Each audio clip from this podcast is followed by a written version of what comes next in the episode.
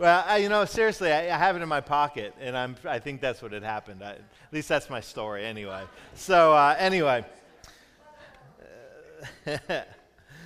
this morning uh, we're going to uh, we're going to read from the Old Testament prophet Micah in the the sixth chapter of of that book, and in, in there in the Old Testament. We're going to read actually just three verses, six through eight, and. I was talking to somebody this week, and, and they were kind of confessing a little bit of their hesitancy sometimes in Bible study groups or even in church with their own Bible because they don't know where things are. You know, they, they were like, I, am just sometimes embarrassed because I don't know all the books of the Bible.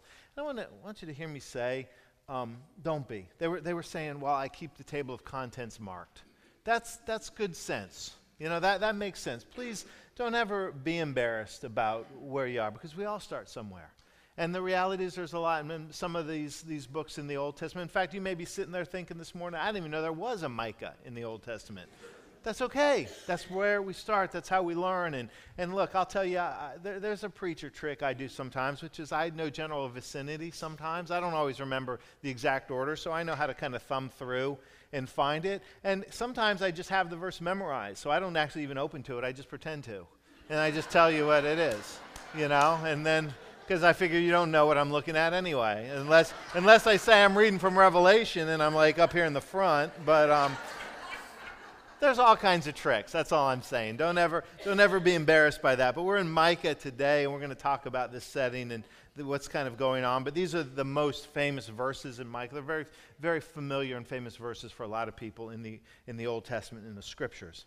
But we're going to pick up at verse six. And this is what Micah speaks, and God three, speaks through Micah. He says, With what shall I come before the Lord and bow down before the exalted God? Shall I come before him with burnt offerings, with, uh, with calves a year old? Will the Lord be pleased with thousands of rams, with ten thousands rivers of olive oil? Shall I offer my firstborn for my transgression, the fruit of my body for the sin of my soul? He has shown you, O mortal, what is good. And what does the Lord require of you?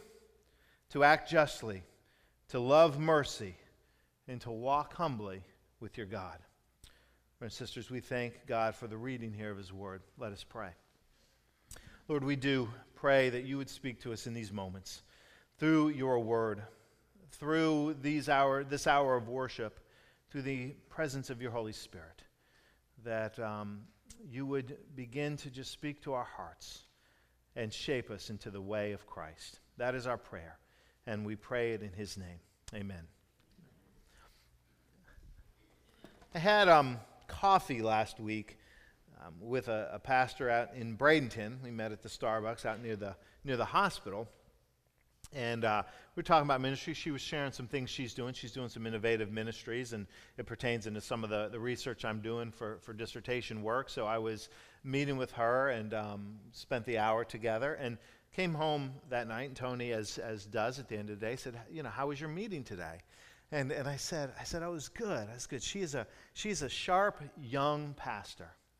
And as the words were spoken, I cringed a little inside um, because I realized th- there's that part of it. It's like I used to be the, the young pastor. You know, that was, that was me. I was the one in my 20s and, and doing some of these kind of things that she's doing, and she's doing wonderful ministry. And, but it just, as it came out of my mouth, I thought, oh, I hate the fact that that's, that's not me anymore. you know, and that's life, and that's the way it goes.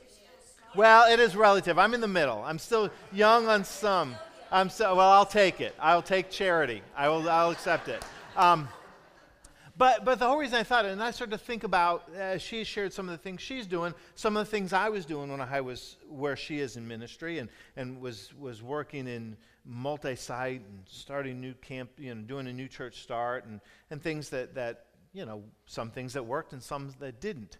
But it was in that time, and I was doing a lot of reading, kind of spiritual entrepreneurial reading, you know, how to, how to be kind of on the front edge of things and how to lead. And one of the books that came to my attention that a lot of people read at that time and still do was a book by Jim Collins called Good to Great.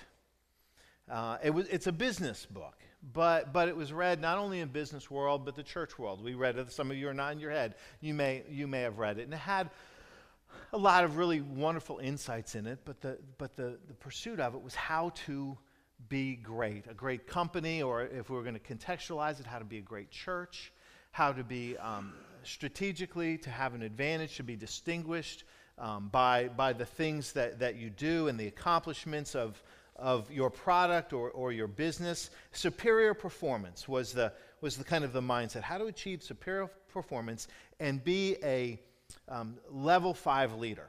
That was, that was what it did. And it looked at these companies as examples of that. And I started to think about that mindset again and reflect on that, that pursuit of greatness.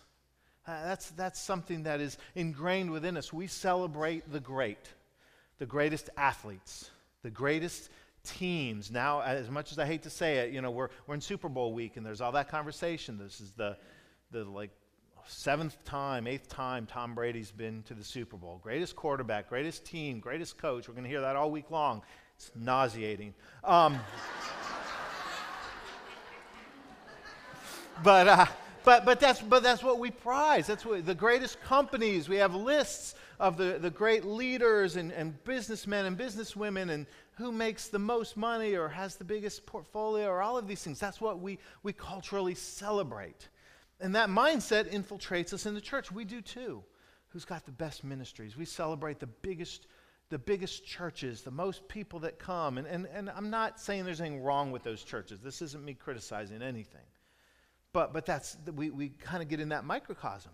We have lists, the 25 biggest churches in America that comes out every year. What are the, the pastors, the, the Joel Osteens and the um, Andy Stanleys and, and those churches that have thousands upon thousands. In Methodism, we do it. I saw a list the other day. It was the 25 fastest growing churches in United Methodism.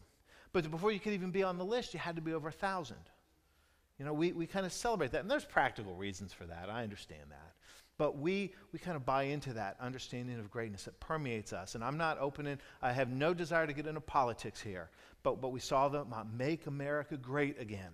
And that, that's what we pursue greatness. And that's, that's, that's what we strive for. And that's what Jim Collins was talking about. How do we be great? How do we lead into greatness? What's interesting thing and interesting is in the 15 years since that book was written, it was written in 2001, there were 11 companies that were highlighted, that were lifted up as models of greatness and leaders of those companies. And the, if the, for those of you that read it, you remember what, what he does, does is he takes uh, companies, two companies often, in the same market, and he compares them. In that time, one of those companies that was achieved greatness was Walgreens. Compared that with Eckerd drugs. I mean, remember Eckerd's, which would kind of CVS now would be a comparable uh, and Eckerd, which hadn't done well and would soon close, or maybe even had. I don't remember when Eckerd closed, but, but Walgreens, what they had done better. And there was 11 of these kind of companies. The interesting thing is in the decade since, or the 15 years since, if you use that same metric of greatness, only two of those companies would still be considered great. One of the companies profiled in Good to Great, Circuit City. Closed in what, 2009, I think? Uh, another one profiled in that was Fannie Mae, the Federal National Mortgage Association, uh, which needed a little help a few years ago, if you remember. A number of companies are still in business, but they haven't, they haven't continued that, that level of excellence, one of which, uh, off the top of my head, is Wells Fargo, and they've had a little bit of a problem recently, if you've seen the news. And some of that, only two companies are still considered great by that metric Nucor, which is a steel company, and Philip Morris, which is a tobacco company. It's a whole different point at that, that point. Um, but, but the idea is that it is it's a pursuit, but sustaining that is challenging, is, is difficult. Now, am I saying that book has no value and am I casting dispersion on the book? No, there's still wonderful insight there. It's still a helpful book, and I'd still recommend it. But it challenges us to begin to think as we sometimes take on this cultural mindset, this cultural um, achievement desire of greatness. Is that what we need to be pursuing? Does greatness, is that our call to pursue greatness? Or, or does God have something different in mind, at least in that understanding of what greatness looks like? And so that leads us to Micah. Let's talk about Micah for a moment, this, this prophet. As many of the prophets, and most of them that are, that are in the Old Testament, uh, comes from a time when, when the nation of Israel, or what we had known as the nation of Israel, is in great turmoil. As we've talked about the prophets over the last number of months, this has kind of been a reoccurring theme. We're in the 8th century BC. Uh, Assyria, the, the, the, nation of Israel, has split into two kingdoms, had previously split into two kingdoms. The northern kingdom of Israel has been overtaken by the Assyrian Empire. So they're, they're in, in an exile situation. The, the southern kingdom, where Jerusalem is, has been spared that only because King Hezekiah paid enough money to the Assyrians to buy them off. Now, if we give you enough, leave us alone. And this happens th- throughout history where nations can can hold off the, the more dominating nation by, by paying a tribute of some sort. That's what's happened in the southern kingdom. And the people are longing for a day gone by. They're clinging, and throughout the prophet's words in Micah, they're, they're, they're holding on to these words that were spoken in Genesis 12. If you remember when God called Abraham, and he says, Your offspring will be a great nation by which we'll reach the world, if I can paraphrase. But, but that idea that we will be our people, our nation. We're supposed to be a great nation. And in fact, at one time, we were a great nation. When David was king and Solomon was king, we were great. We couldn't sustain it. We didn't sustain it. And the prophet reminds them in the first five verses of Micah chapter 6, remind them of God's promise, God's deliverance, God's coming through, and their abandonment of God. The prophet tells them over and over, You have fallen, you have fallen into turmoil because of the choices you've made, because of your oppression for the poor, because of your corrupt government, because of um, false prophets that have risen and, and greedy priests that have taken power and the chaos of your system. You have caused this, most importantly, because you have forgotten God's justice and God's commandments and as many of the prophets do, reminds them that this mess is your unfaithfulness, not God's. But what happens is that Micah also weaves into his words, God weaves into this, this judgment, if you will, words of hope, words of promise, words of reminder that your day of restoration is coming that I have not abandoned you, I have not forgotten you, I have not forsaken you. Though you have forsaken me, though you have at times given up on me, this is God's perspective, I've not given up on you. And so the people begin to hear those words that there is a hope, there is a promise, there is a deliverance to come. And they ask themselves the question that we would ask How do we get there? How do we put things right? How do we get things back in order? How do we restore this relationship with God? How do we begin to, to, to honor God properly? What are the things that we should pursue? And they fall into the trap that we fall into. Let's pursue greatness. Let's pursue greatness. Now, how does that look? Well, listen to the words again, verses 6 and 7. This is the people speaking. With what shall I come before the Lord and bow down before the exalted God? Shall I come before him with burnt offerings, with calves a year old? the best of the calves? Will the Lord be pleased with thousands of rams, with 10,000 10, rivers of oil? Shall I offer my firstborn for my transgression, the fruit of my body for the sin of my soul? Now, maybe there's a little cynicism in there. You know, we can certainly receive some of that. But there's also this understanding that we can make things right, God, if we can give you the greatest that we have if we can make such a profound, powerful, impressive show of, of offering and sacrifice calves a year old, thousands of rams, tens of thousands of rivers of oil. It's, it's hyperbole. It's saying if we can just, if we can impress you, God, with our greatness, you will look upon favor with us. That's the, the line, uh, the firstborn offer the firstborn. Well, that's, that's figurative. God had long ago forbid the sacrifice of children. But the idea is if we can give you the very best of who we are and what we have, if we can impress you, then, then we will have achieved this, this ideal relationship, this restoration that you want. What they're seeking is greatness. That's what they're seeking. And we have to ask ourselves where do we fall into that as well?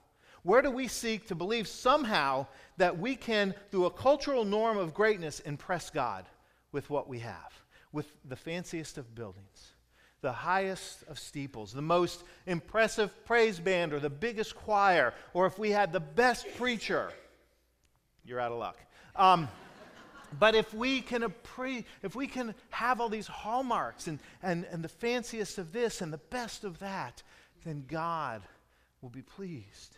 Then we will demonstrate that we are living into God's favor because we have sought greatness. What I think Micah wants us to know is while Jim Collins says, from a business perspective, that good is the enemy of great, that from a faith perspective, sometimes great is the enemy of good. Does God call us to great, or did God call us to something else? I want you to hear now verse 7. With, I'm sorry, verse 8. This is God's response to their declaration Lord, can we offer you the best, the grandiose, the most perfect, the most showy? the greatest sacrifice.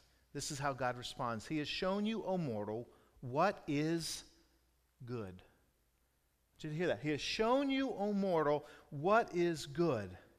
And what does the Lord require of you? To act justly, justly, to love mercy, and to walk humbly with your God. He has shown you what is good, to act justly, to love mercy, and to walk humbly with your God. Let's talk about those for a moment. I'm going to do a little Hebrew lesson today. I'm going to teach you three Hebrew words. The first word is mishpat. I want you to repeat that for me. Mishpat. Mishpat. Mishpat.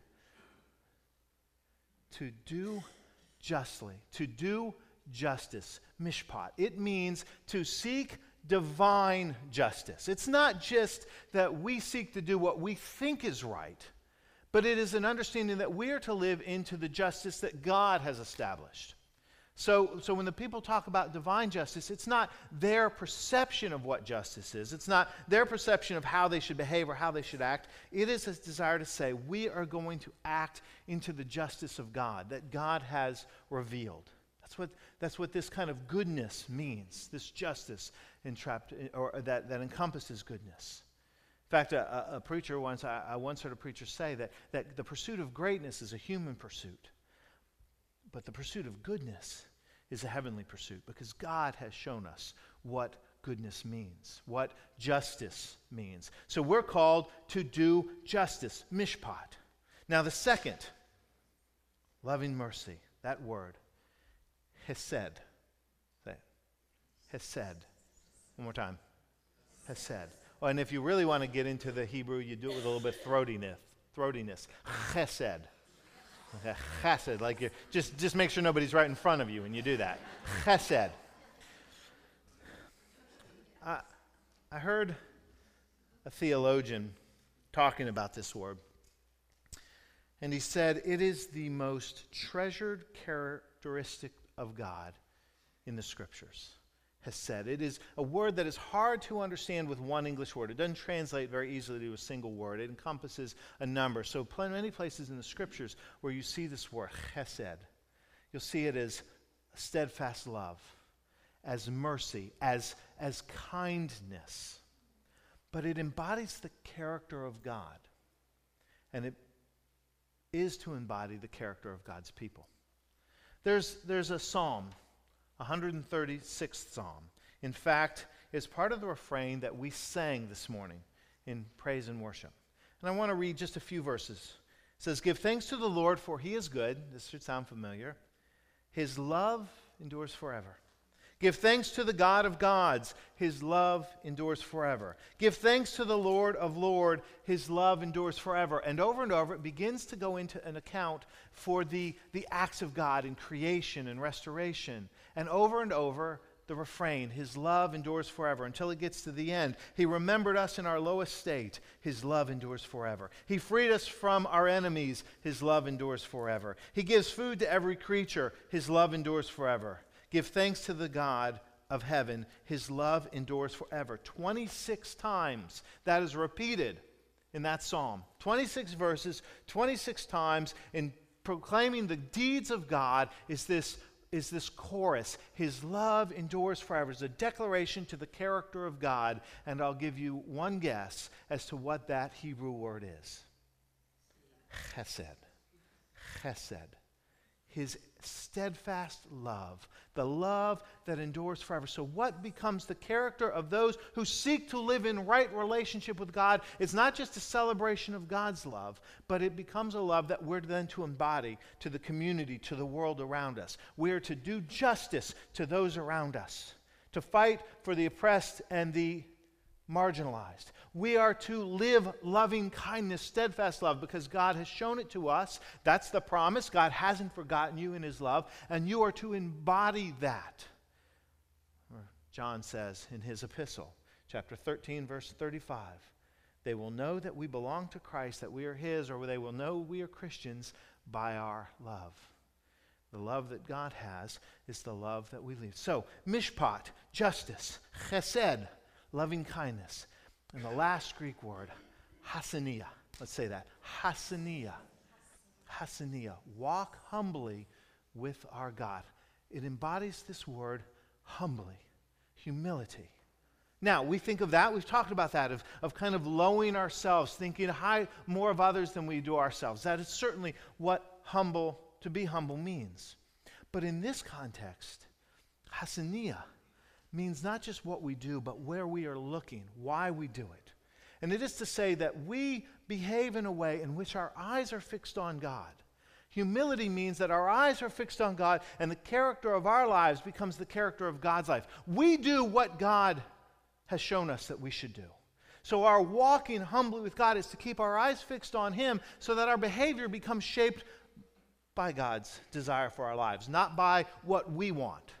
Our lives are not shaped or not modeled. Our pursuit is not what we want. Our pursuit, our humility becomes God, what do you want of me? So my behavior will reflect you, what you have shown me, how you have shown me to live. Last night, I was talking to Tony. I was sitting in the chair in, a, in the bedroom.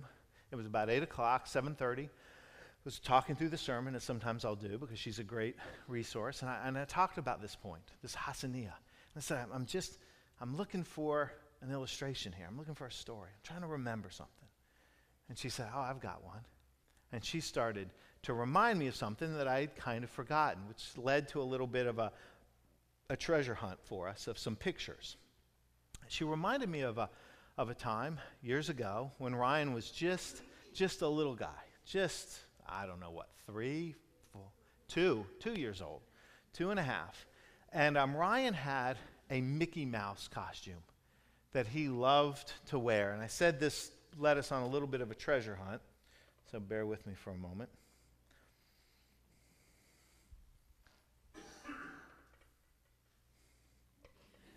There we go. That's Ryan and Cassie. And that's that's Ryan in his Mickey Mouse costume. He gave me permission to show this, just so you know. I didn't I wouldn't embarrass him. He gave me permission to do this. And uh, that was his costume. And Ryan loved to wear his costume. As you maybe remember from children or grandchildren, Halloween costumes can become any time of the year costumes. And that's, and that's what this was. And he wore it, and you can even see now the feet aren't quite covered up because he's starting to outgrow it. But he wore his Mickey Mouse costume. He'd wear it around the house. It wasn't too long after this picture was taken that we took, I believe it was our first trip to Disney and you know Mickey had become kind of the hero, and Ryan got to meet his hero. And in fact, you see another one there of the big hug that Mickey gives. But I want you to pay attention to the posture of Mickey. The posture of Mickey, which normally you wouldn't think anything about. But let me tell you what happened after this trip that we don't have a picture of. The next time we were home, Ryan put on his Mickey costume and he walked into the kitchen in front of his mom. He got down on a knee. He said, Mama, come here. Mama, come here. Now, why? Because that's what Mickey does.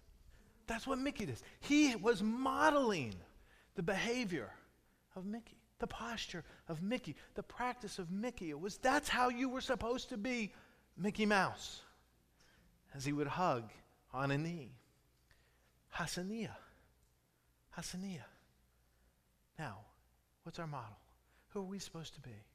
Our Hassania. How do we begin to understand what it looks like to walk humbly, to walk in justice, loving kindness?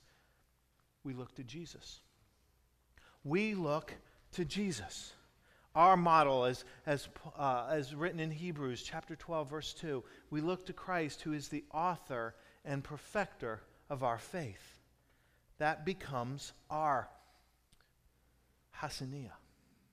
And we seek in our lives to pursue the things that Christ has shown us are to pursue. What happens is we get sidetracked. We want to pursue greatness as defined by the world. But Micah says, pursue goodness as defined by God. And that we see in Jesus. That's why scriptures are so important to us. Why our Bible study and our reading and being familiar with the stories matter. Even if you don't know a single thing now, that's okay. But don't stay there. Because when we begin to be familiar with the stories of God in, in the scriptures and the story of God told through Jesus, because Jesus becomes for us God's perfect revelation. The Anglican theologian Michael Ramsey said, God is Christ like. In fact, then he, he says it differently. He says, In God, there is no unchrist likeness. There's nothing about the character of God that is absent from the character of Jesus. So when we look to Jesus, we see the character of God and we begin to understand what our character is to be. What does it look like to do justice? What does it look like to, to love mercy or steadfast love or kindness? It looks like Jesus. And we are to reflect that character, that goodness. The Lord has shown you what is good. What is good. And that's the pursuit of our hearts, or that's the call of the pursuit of our hearts. A few years ago, there was a book written called The Patient Ferment of the Early Church. The author of that book went and studied the early church and the church that at times faced persecution, at times worshiped underground, but grew like wildfire that would change the world. And, and the author wanted to know what was the key to that kind of growth? What was the key to that kind of transformation? What was the key to that kind of an impact? Was it great preaching? Was it one powerful worship? Was it a system of, of discipleship or a system of evangelism? Well, it was none of those things in and of itself. It was patient relationships. The early church, it would take somebody three years of, of preparation before they could join the church. Three years of, of being in relationship and learning the stories of Jesus and being with other believers and beginning to be shaped into the character of Christ. What they looked for was men and women who would reflect the character of Jesus. And so for them, success wasn't defined by, church, by growing a church. Success or faithfulness was defined by growing good people. People that reflected Jesus, justice, love mercy, and walk humbly with your God. That's the goodness that Micah calls the, the, the, the, community to. That's the goodness that God calls us to. To live into that. What is the pursuit of our hearts? It is easy to get sidetracked pursuing greatness because it gets attention, it gets recognition, it gets praise. But God calls us to the slow call, the slow development of God, pursuing His goodness. Mishpat, Hesed, Hassania. What is our call? Do justice, love mercy, walk humbly with your God. Let us pray. Lord, that, that would be the call, the, the, the truth of our lives, Lord, that we, we do. We, we get sidetracked into the pursuit of, of the greatness that we see in the world around us, of wanting to achieve by a metric and a standard that, that may not be yours, Lord forgive us of that. We repent of that sin. Help us to seek not greatness as defined by the world, but goodness is defined by faith. Goodness is defined by relationship with Jesus. Goodness is defined by seeking justice, loving mercy, and walking humbly with you. May that be the character of our lives as we reflect the character of Christ. For it is in his name we pray. Amen.